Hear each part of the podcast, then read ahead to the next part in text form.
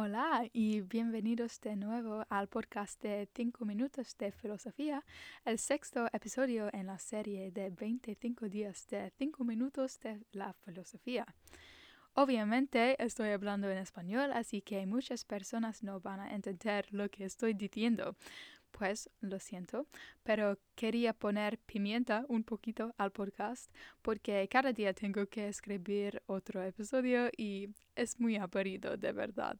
Así que, dado que iba a hablar de un filósofo español, voy a hablar a vosotros en español.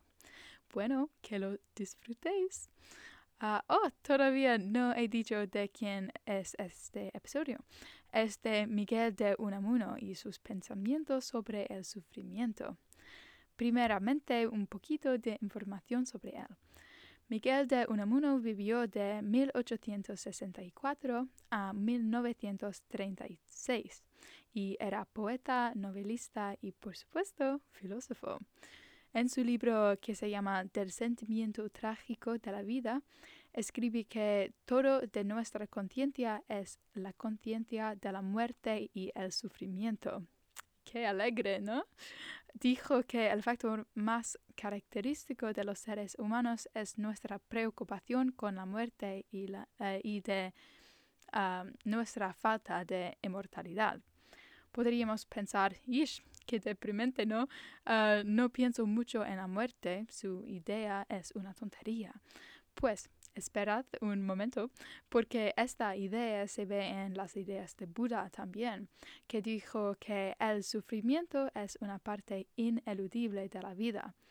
Pero Buda dijo que debemos intentar escaparnos de este sufrimiento mientras que de Unamuno dijo que el sufrimiento es una experiencia vital y humana. Así que, dado que no podemos y no deberíamos escaparnos de este sufrimiento, tenemos que recibirlo con los brazos abiertos y acogerlo. De allí habla del amor. Quizás uh, estéis pensando que esta teoría es tan deprimente que no puede ser conectada con esto, pero lo es, te lo juro.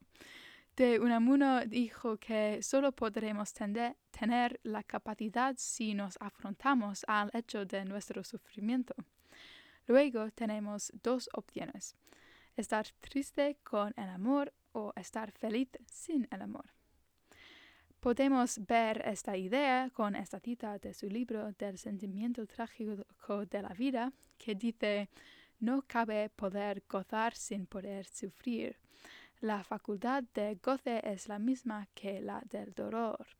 El que no sufre tampoco goza como no siente calor el que no siente frío. Esto es un poco parecido al yin y yang, que dice que en la vida siempre existen fuerzas opuestas y, e iguales, como el bien y el mal, la felicidad y la tristeza, etc. De hecho, de Unamuno fue inspirado por Soren Kierkegaard, sabéis, el chaval del episodio de ayer.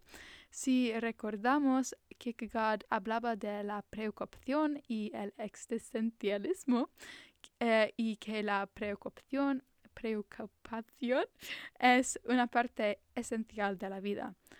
Parece que de Unamuno está de acuerdo, pero en lugar de preocupación, la parte esencial de la vida para de Unamuno es el sufrimiento.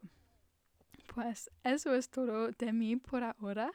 Estoy muy preocupada que nadie vaya a escuchar a este episodio porque nadie hable, habla español excepto por mi madre. Por supuesto, reconocimiento a ti, madre. Pero no sé, quizá vaya a conseguir una audiencia española, puedo hacerme viral en España, no sé, quién sabe. Bueno, adiós y gracias por escuchar. Volveré mañana con otro episodio, por supuesto, en inglés. No os preocupéis. Adiós por ahora.